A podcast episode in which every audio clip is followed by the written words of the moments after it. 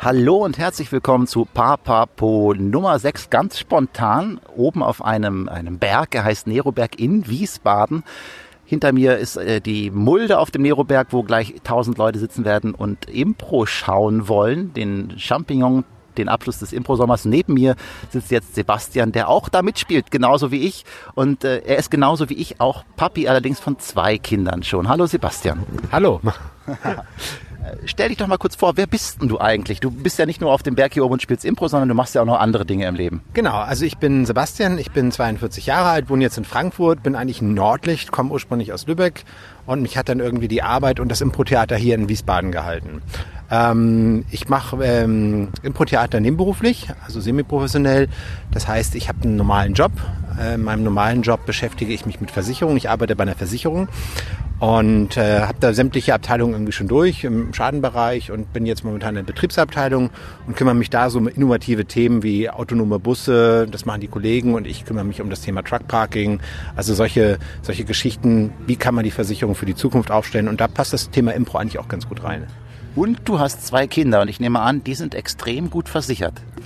Äh, tatsächlich hat mein älterer jetzt eine Zusatzversicherung bekommen, eine Krankenzusatzversicherung, der Kleine noch nicht.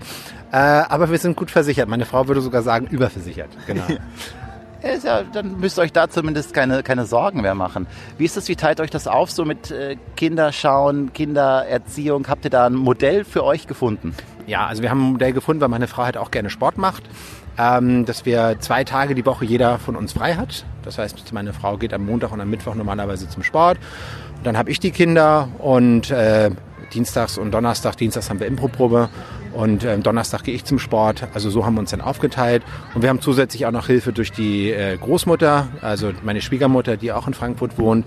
Und die nimmt Montagnachmittags und Donnerstagnachmittags die Kinder und ich übernehme die dann. Mhm. Sonst hast du aber einen Fulltime-Job, so tagsüber. Ich habe einen Fulltime-Job, genau. Also 38,5 Stunden. Äh, ganz normal, Gleitzeit und bin eigentlich den ganzen Tag weg. Das ist halt schade dann, äh, dass ich Kinder abends teilweise erst spät sehe, aber ich versuche es mal auch so einzurichten, dass ich einmal die Woche äh, früh zur Arbeit gehe und dann nachmittags noch was mit den Kindern machen kann.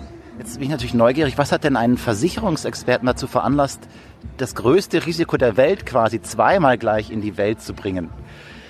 Das, war, das ist für mich eine Art Sinn des Lebens. Also wenn man, wenn man so die Kinder sieht und, und, und äh, sieht, welche Eigenschaften positive als auch negative von einem annehmen, finde ich das total schön. Also ich wollte immer Kinder haben, äh, ursprünglich drei, jetzt bin ich mit zwei sehr zufrieden. Das ist also, äh, zwei ist eine gute Zahl.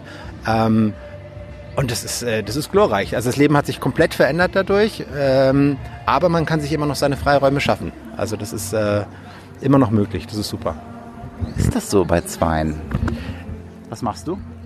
Das, das ist so. Also man kann ganz viel mit den Kindern machen. Wenn sie auch älter werden, kann man die auch tatsächlich so zu Sachen mitnehmen wie, äh, wenn man im Freizeitpark beispielsweise sind, dann sagt man so, hey komm, wir gehen jetzt Loopingbahn fahren. Das sind all Sachen, die du, die du die du dann wieder machen kannst mit dem Kind, die dann auch wieder mehr Spaß bringen, wenn du dann sagst, brauchst keine Angst haben. Dabei hast du selber total Schiss eigentlich im Grunde genommen, wenn du mitfährst. Ähm, oder auf dem Spielplatz. Äh, wenn du da als Erwachsener ohne Kind aufs Klettergerüst kletterst, ist das scheiße. Mit, mit Kind ist das total geil. Ja, das, das stimmt. Mit Kind darf man sich dann schon wieder, oder, darf man dir vorher auch, aber dann äh, mit Kind ist es irgendwie legitimer. Ja. Ähm, sieben und dreieinhalb. Genau.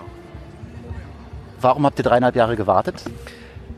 Das ist, äh, also meine Frau wollte auf jeden Fall zwei, zweieinhalb Jahre Pause haben und dann haben wir weiter probiert und dann ist der zweite halt entstanden ja, es ist, es stimmt mich jetzt mutig, weil wir überlegen ja auch, jetzt ist 16 Monate gerade, aber es ist ein anderes Thema, es ist ja spannend. Äh, hattest du, also du hast gesagt, du wolltest eigentlich drei, jetzt sind es dann zwei. Ähm, wieso wolltest du mal drei oder jetzt zwei? Also einfach, weil du das Gefühl hast, Kinder gehören in diese Welt und du willst das erleben. Ich möchte, ich möchte das erleben tatsächlich. Ich finde, ich finde zwei auch schön, definitiv.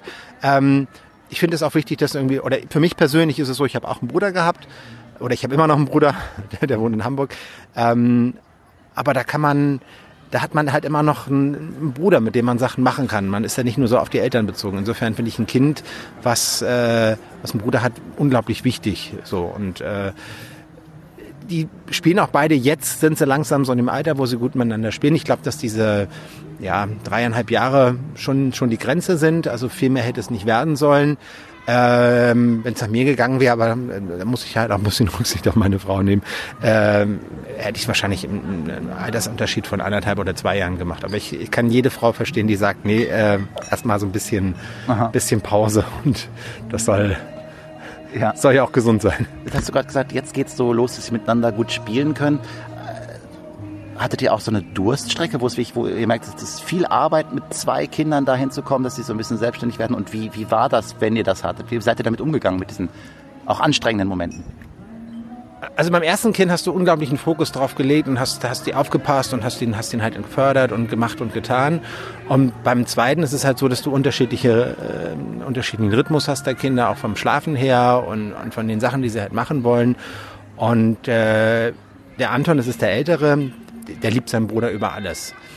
Aber äh, jetzt mal so zwei, drei Jahre zurückgedacht, als er, als er Emil noch sehr, sehr klein war, da wollte der Anton uns halt auch immer helfen. Und dann gibt es auch so Situationen wie, der Kleine schreit und der Große sagt dann, Mama, Papa, bleib mal sitzen, ich kümmere mich drum. So, und dann gehst du logischerweise dann doch hinterher ja. und das ist auch eine gute Idee. Also wir hatten einmal so eine Situation gehabt, dann war der Kleine wirklich ruhig, nachdem der Anton rübergegangen ist. Und ich habe dann geguckt, was es denn war. Und er hat dann halt Mund und Nase zugehalten. Oh. Ähm, das äh, wäre dann vielleicht einmal gut gegangen, aber ein zweites Mal halt nicht. Das ist ihm halt nicht bewusst. Also da musste halt nochmal so einen zusätzlichen Fokus drauf, drauf legen. Ähm, äh, das klappt aber jetzt ganz gut. Also jetzt ist der Große deutlich verantwortungsbewusster. Der hat sich halt auch sehr sozial entwickelt, auch mit anderen Kindern im Kindergarten und im Hort. Und der Große liebt den Kleinen und der Kleine liebt den Großen über alles. Ich habe jetzt mit anderen Papis ja auch schon gesprochen und es gibt so sagen, es gibt, was du eben auch beschrieben hast, es gibt so das, die Bereicherung im Leben, die, die Highlights, ähm, es gibt dann die Mordversuche der die Unbewussten der mhm. Kinder. So, äh, Gab es denn auch so Stolpersteine, wo ihr gesagt habt, ist beim Impro ja auch immer so, man muss ja scheitern, um, um zu wachsen. Was sind so eure Momente, wo ihr sagt, das war, das war wirklich eine ganz große Herausforderung und äh, danach sind wir gestärkt daraus hervorgegangen? Magst du das teilen? Ja, also die ganz große Herausforderung ist tatsächlich äh, bei einem Kind, das kannst du dann nachher hinlegen, äh, Mittagsschlaf nochmal machen lassen und kannst dich dann selber auch dazulegen und hast auch deine zwei Stunden Ruhe. Wenn du jetzt einen größeren hast, der keinen Mittagsschlaf mehr macht und der kleinere, der dann halt die Nacht über durchgeschrien hat und Mittagsschlaf machen will und dann nicht machen kann, weil der Große noch da ist, ist es halt schwierig. Und selbst wenn der Kleine den Mittagsschlaf macht, kannst du dich nicht dazulegen, weil der Große dann beschäftigt werden will.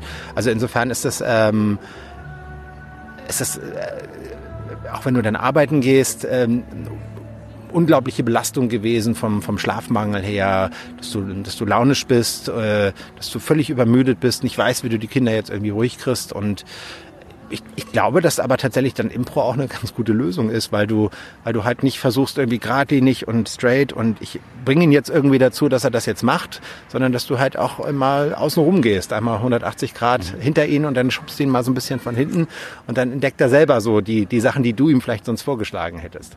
Also ich kann jeden verstehen, der irgendwie sagt, oh Gott, äh, ich bin jetzt ganz schön fertig. Das ist bei zwei halt echt grandios. Bei drei wäre es wahrscheinlich noch mehr. Mhm. Aber ähm, Impro hat mir tatsächlich auch so ein bisschen äh, an der Stelle geholfen. Nicht nur auf der Arbeit, auch mit den Kindern tatsächlich.